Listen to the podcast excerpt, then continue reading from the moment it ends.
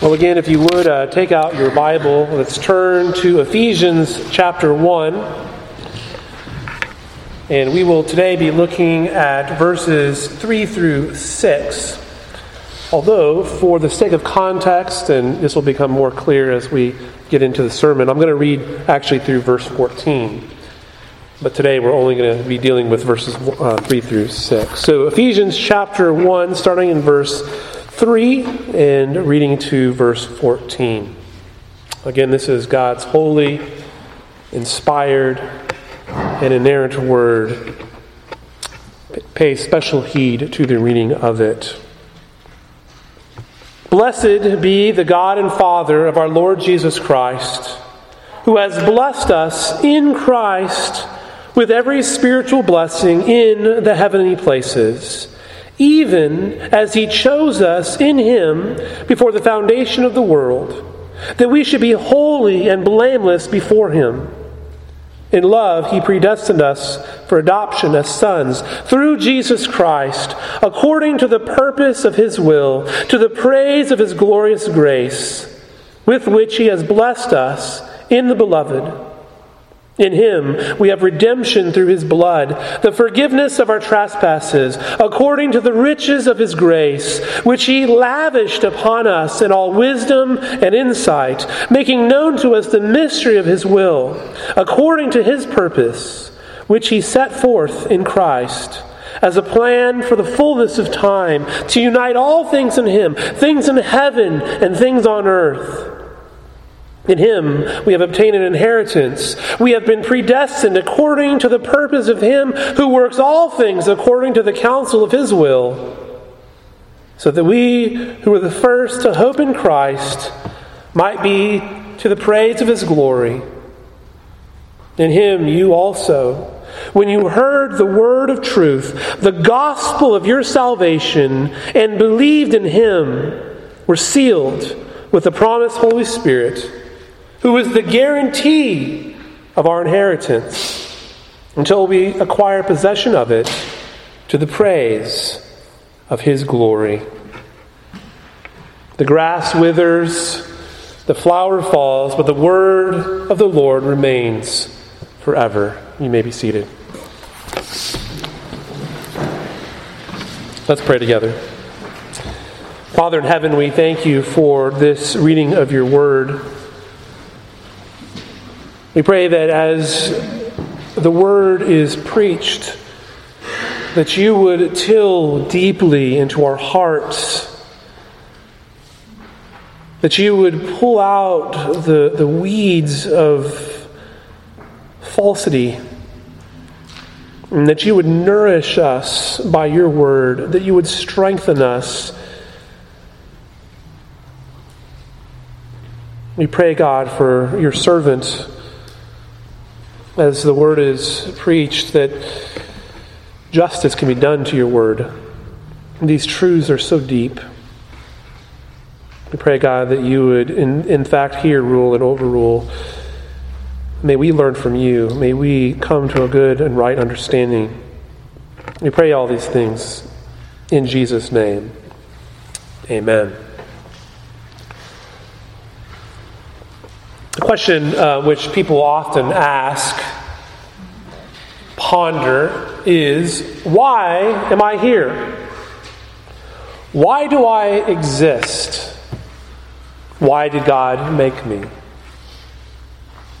In our day, in our postmodern and anti supernatural age, these questions can't really be accounted for. They can't account for our existence, and the world can't account for our purpose. In fact, consistent naturalism only leads to nihilism, a worldview in which nothing matters at all, and a worldview by which nobody can really consistently live by. And so the world in our day has begun to suggest that your meaning and your purpose is not determined outside, but internally, by yourself. In other words, whatever you want to be or Whatever you desire to be, you become by declaring it to be so. And they do this because, in the postmodern worldview, the self is nothing more than a linguistic construct. And so men declare themselves to be women, and women declare themselves to be men, and some people uh, declare themselves to be cats and dogs, and a whole host of other and various delusions. Things that in past time they would go to mental hospitals for is now considered, to be normal. And this is because the worldview, the postmodern worldview, the, the worldview of naturalism, of those who deny God, is an irrational, incoherent, because they suppress the truth and unrighteousness. They're made in God's image, as all people are. They know that there must be meaning in the world but we understand that our meaning comes from our Creator. The idea that the value of the individual is subjective and a linguistic construct is a far cry from the biblical notion of what it is to be a human being. The Bible tells us that to be human is to be made in God's image. Our purpose, the Westminster Shorter Catechism summarizes for us so well, is to glorify God and to enjoy Him forever. The Bible teaches that you and I exist for the purpose of worship. Our chief end is to give glory to our Heavenly Father, our Creator and our Redeemer, and to enjoy communion and fellowship with Him and with our fellow image bearers. We were created to worship. But the object of our worship is to be God alone, who created the world and all in it. God has saved us from our sin and the miseries of this life, which came about because of Adam's first sin when he ate of the tree of the knowledge and good and evil. The God who created is also the God who saves. God is the author of redemption. It, is, it was the plan of God from before the foundation of the world, before this world was spoken even into existence. And these are the truths that we're going to look at this morning in this opening section of Ephesians. Now, as I mentioned already, our focus will be on verses 3 through 6, which deals with God the Father and divine election. But this is only a small part of the larger context, which goes on to verse 14, in which I read. In fact, Ephesians 1 3 through 14 is actually one long Greek sentence. Paul, in, in this section, mounds almost, almost in breathtaking fashion all of the saints' spiritual blessings which come from the triune God. He begins offering up praise to God the Father, highlighting the fact that He has chosen us in Christ from all eternity. Then he offers up praise to God the Son, starting at verse 7, highlighting his redeeming work on the cross, which was according to the riches of his grace. And then finally, in verse 13, Paul offers up praise to God the Holy Spirit, highlighting his sealing of us at the moment of conversion and how the Spirit is the guarantee of our inheritance, which will gain possession of his in glory. And so these 11 verses deal with the, the tremendous spiritual blessings which come from the whole of the Trinity Father, Son, and Holy Spirit, and the role that each person of the Godhead plays in your redemption. And so, what we're going to look at today is the first section, verses 3 through 6, which deal specifically with God the Father and the doctrine of predestination. And through this, we will begin to see, hopefully with sharper focus, our identity as children of God. We are in Christ. We are the blood bought, adopted children of the triune God who were chosen before creation. And so, jumping now into our text, immediately following the apostolic greeting of grace and peace, Paul immediately moves to the praise and the glory of God. Now, this is a bit different from his normal pattern. Ordinarily, in Paul's letters, at this point, he would express thanksgiving for the church and for their, for their faith. But here, Paul doesn't begin with thanksgiving for the church. Instead, he begins he, instead of moving to thanksgiving, which he will do in verse 15, in verse 15, he begins with a praise to the triune God. He praises the God and Father of our Lord Jesus Christ, who has blessed us with every spiritual blessings. And he does this in a manner similar to what we see in the Old Testament, where God is to be praised because of his mighty deeds which he has done. For instance, uh, Psalm 31 21. Blessed be the Lord, for he has wondrously shown his manifest love to me. Or Psalm 68 19. Blessed be the Lord, who daily bears me up. God is our salvation. You see, the Bible makes clear that it is God who loves me. It is God who bears me up. It is God who has saved me. It is God who blesses us with every spiritual blessing. In Ephesians, Paul identifies the fountain of all spiritual blessing. God, the Father of our Lord Jesus Christ. This is the God of Israel. This is the Father of the Lord Jesus Christ. This is the one who is worthy of all praise and honor and glory. And great honor is to be given because of his nature because of who he is, and because of the astoundingly great spiritual blessings which he has bestowed, he has lavished upon us in the heavenly places. These blessings which we enjoy are from all eternity past through our election. They are in the present by means of our, redemption in Christ. And yet, they are still future with a view towards our finally and completely realizing our inheritance.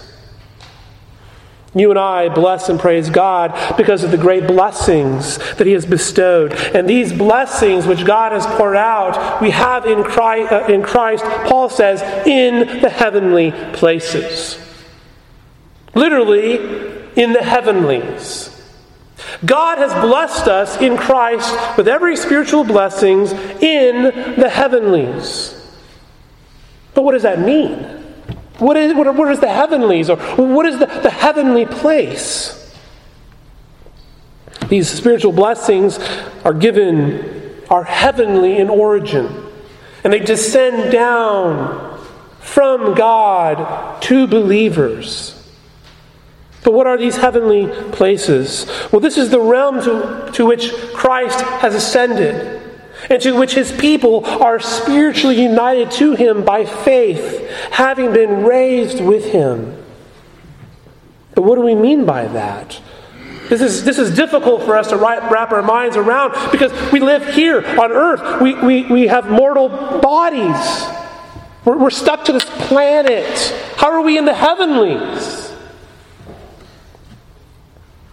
You see, God has enabled us through the Lord Jesus Christ to enter into and to enjoy the goodness of our heavenly inheritance even now. Even here, right now, we have entered into a foretaste, if you will, of the heavenlies. And how does this take place? Through the ministry of the Word and Spirit. Listen, when you and I enter into worship, even as we are right at this moment. We have entered into the heavenly sanctuary, as it were. We are invited by God into, into the very Holy of Holies before His very throne. We are in, in the Spirit in the very throne room of God where we are enabled to commune with the triune God. Now, it's not that we've physically left this place, we're still here, right? You can tap the floor, and yet, physically, we're here. We don't leave this space, but we're spiritually present with God in worship. When we enter to worship, God is inviting us into His presence. This is what the call to worship is. God is calling His covenant people into His presence. He invites us to be spiritually present with us in the heavenlies. Through Christ, we have access by one Spirit to the Father. We are able to come boldly before God's throne of grace to enjoy the fullness of His kingdom blessings righteousness, peace, joy in the Holy Spirit, Paul says in Romans 14 17. In other words, we have even here and now an enjoyment of God's heavenly blessings, a foretaste. But we live in the already, but not yet. We enjoy a foretaste here, but this is, this is just, a, just a little taste of what is to come in the new heavens and new earth.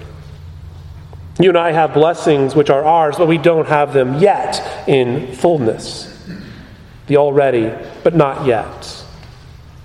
Nevertheless, we commune with Him through the means of grace, the Word, the sacrament, and prayer. And even as we await that day when we will have the full inheritance in the new heavens and new earth, God the Father, through Christ, is blessing us with every spiritual blessings in the heavenlies. We are enjoying the benefits of the new covenant promises, our justification, adoption, and sanctification. We are given His grace. We are given peace. We are made more and more righteous. We're being sanctified. We have an abundance of joy in the Holy Spirit. God is pouring out His favor, giving us a foretaste of that which is to come. And all of these blessings are bestowed upon believers and enjoyed in Christ. These good gifts are only for those who are in Christ. One cannot enjoy the spiritual blessings of Christ if they're outside the kingdom. That is not to say that the unbeliever may not enjoy some of the blessings of life in the church.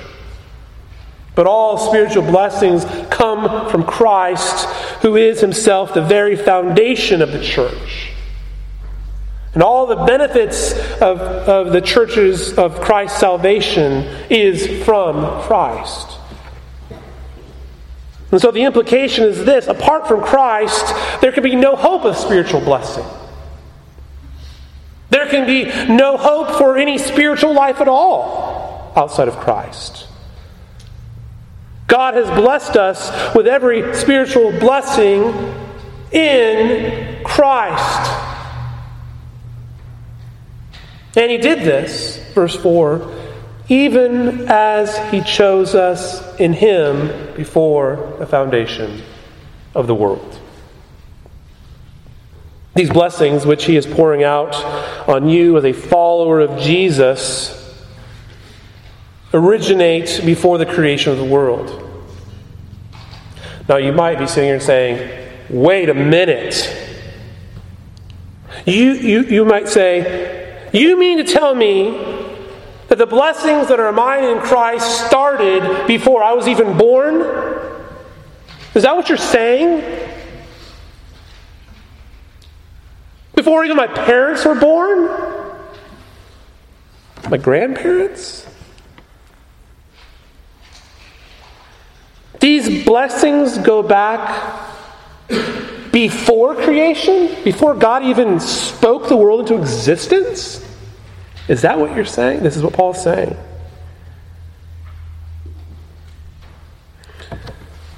Because in Christ, you were chosen before the foundation of the world. If you are a believer in Jesus Christ, you were chosen in Him, the second person of the Godhead, the Son of God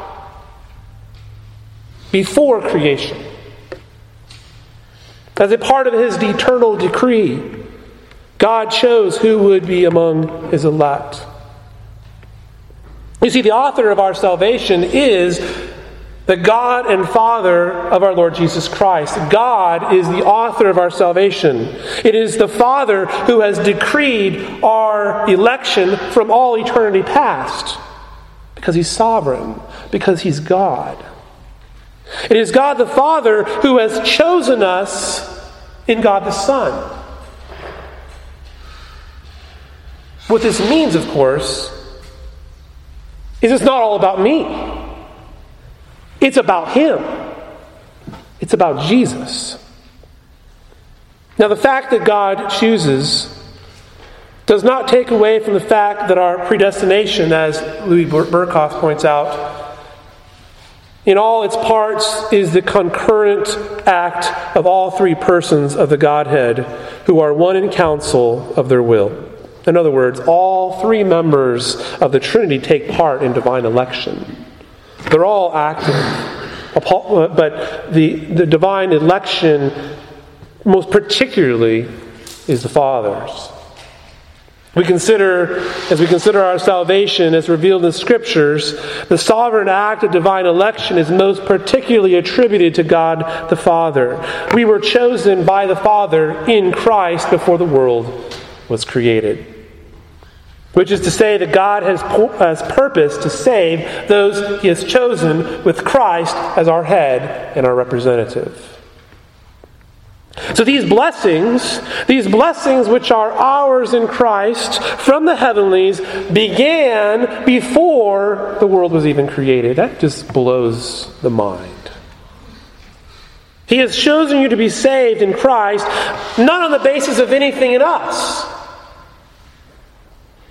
He didn't look out in the world and think, well, you know, Kurt Horseman seems like a, a, a rather lovely fellow, so I'll, I'll, go ahead and save him. And, you know, oh, this person's not so lovely. That, that's not how it works. God didn't save us because we were lovely. Salvation is the free gift of God.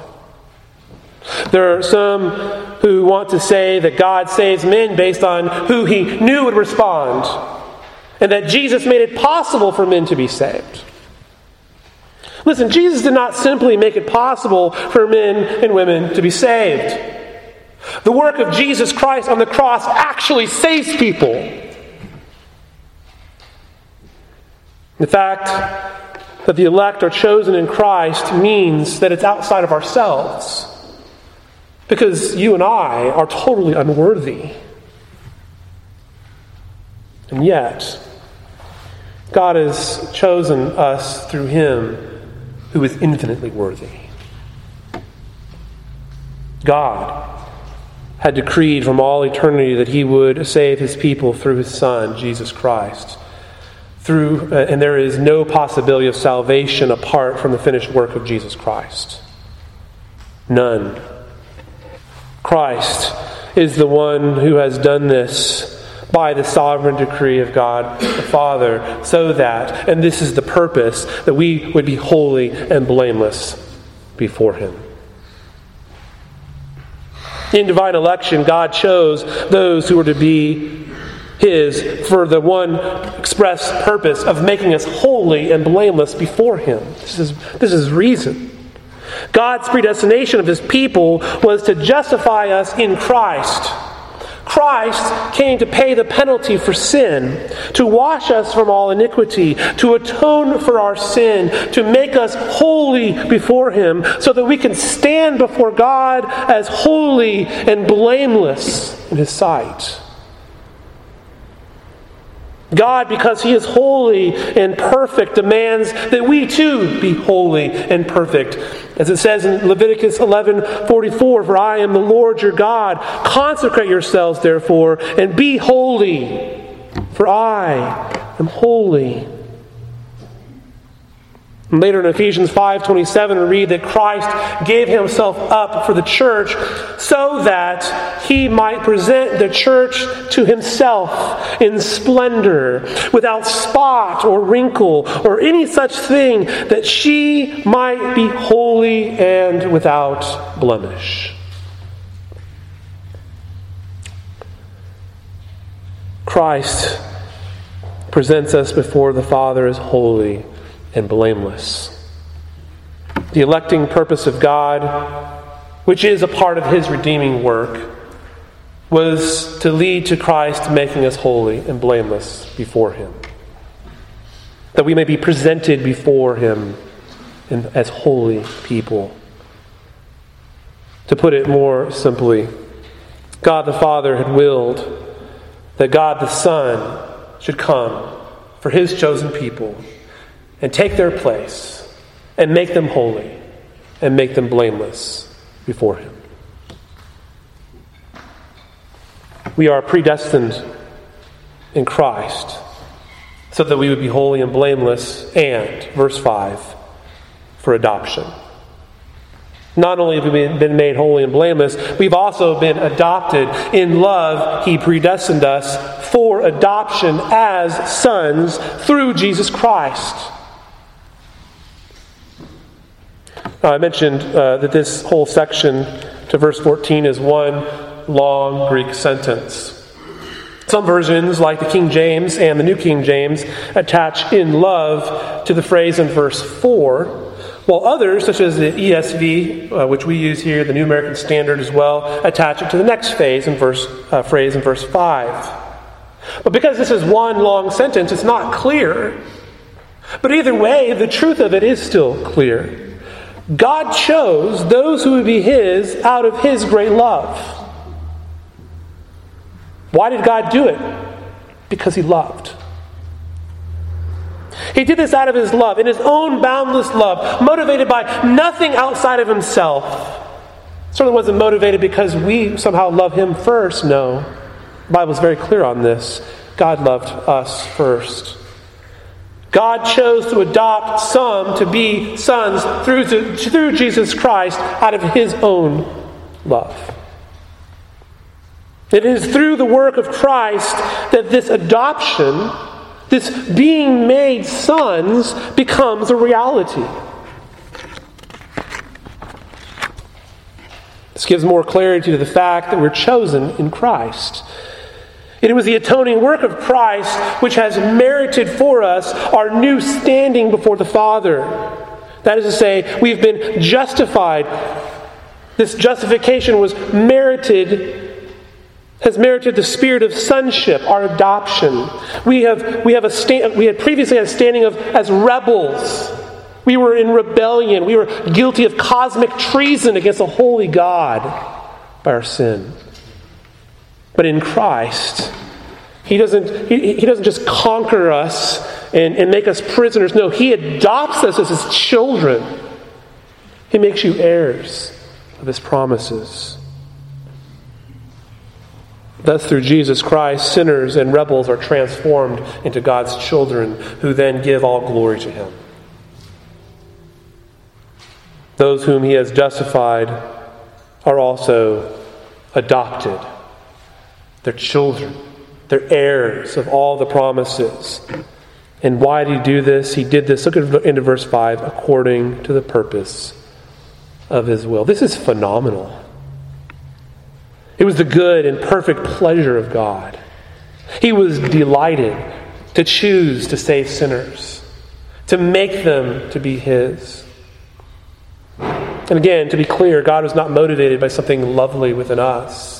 He didn't focus on us as objects of his affection because, because we're, we're, so, we're so wonderful, right? He didn't look down the corridors of time as some want to say and think, ah, here's a person who will believe, so, so I'm going to choose them.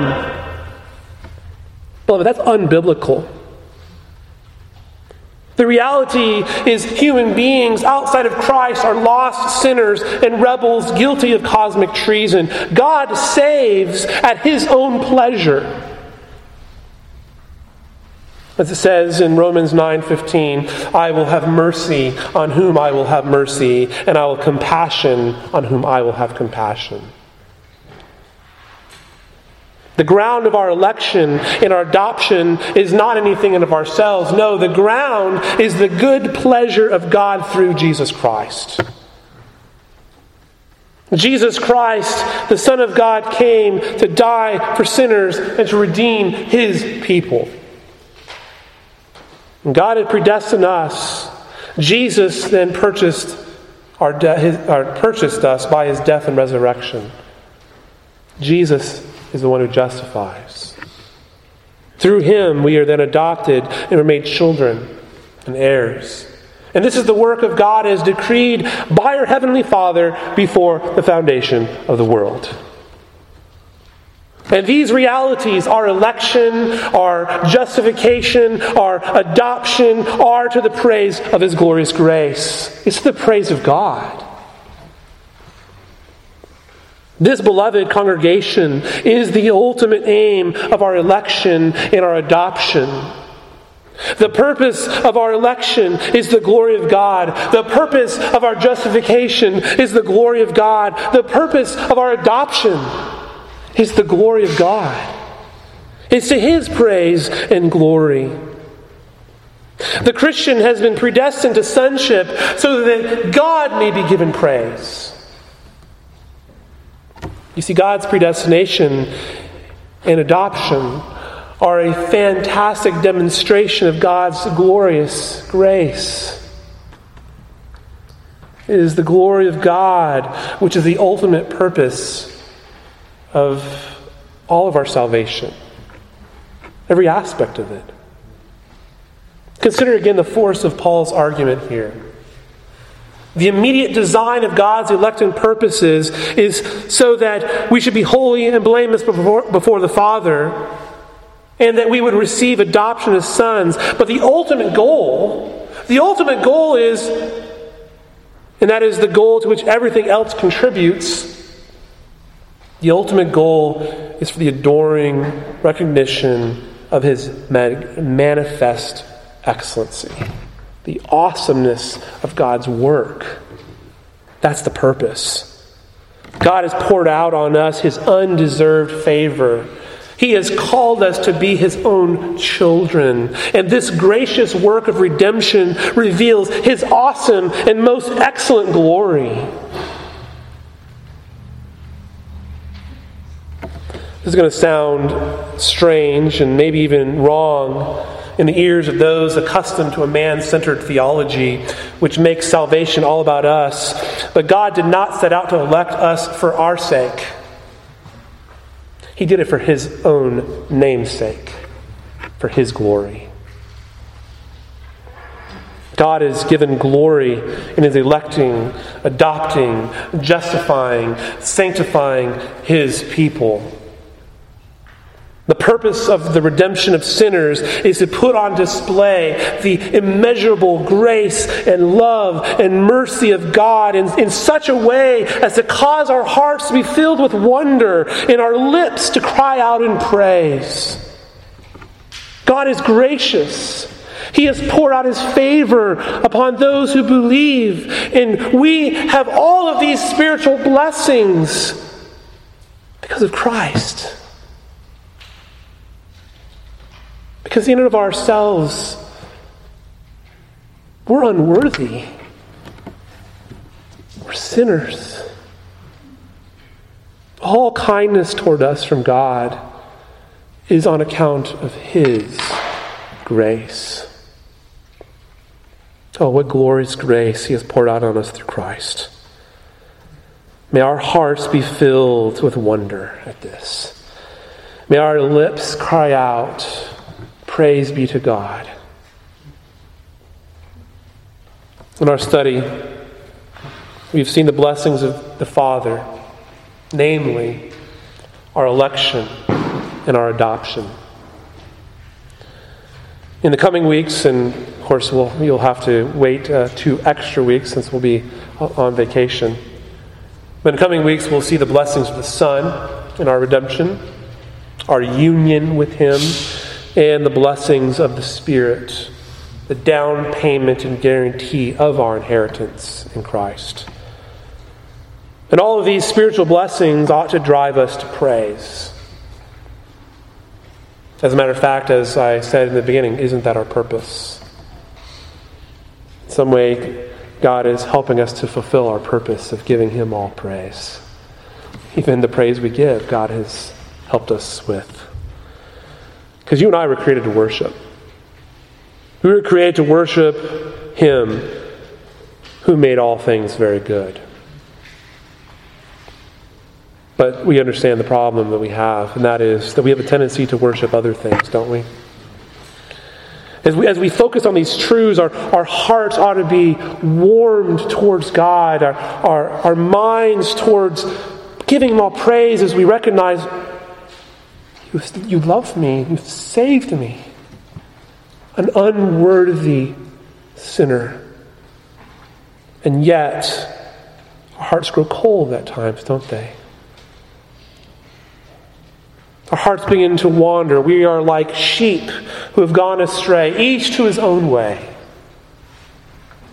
Our hearts are idol factories. What we need are hearts which are reoriented towards Christ. God's blessings ought to make us wonder, ought to cause us to ponder the work of God. This is, by the way, one of the important parts of preaching, right? and, and, of, and of reading the Bible for yourself, even. That you're reminded of these truths because if you don't, if you, you, you have a tendency, we all have a tendency to forget. I have a tendency to forget. We need to ponder the work of God. Consider how often in the Old Testament God reminds his people remember, I'm the one who brought you out of slavery, out of bondage in Egypt. Remember what I did. Remember the mighty work of God. Remember the redemption you have through the Lord Jesus Christ. You and I ought to be amazed by his grace.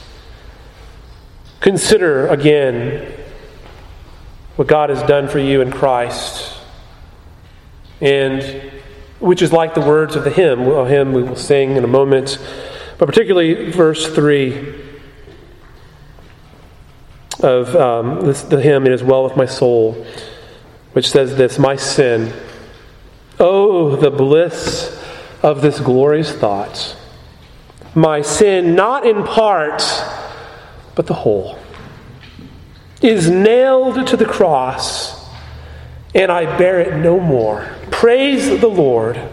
Praise the Lord, O my soul. Beloved, never, let us never lose our awe let us not lose the awe of the one we were created to worship. Let's pray together.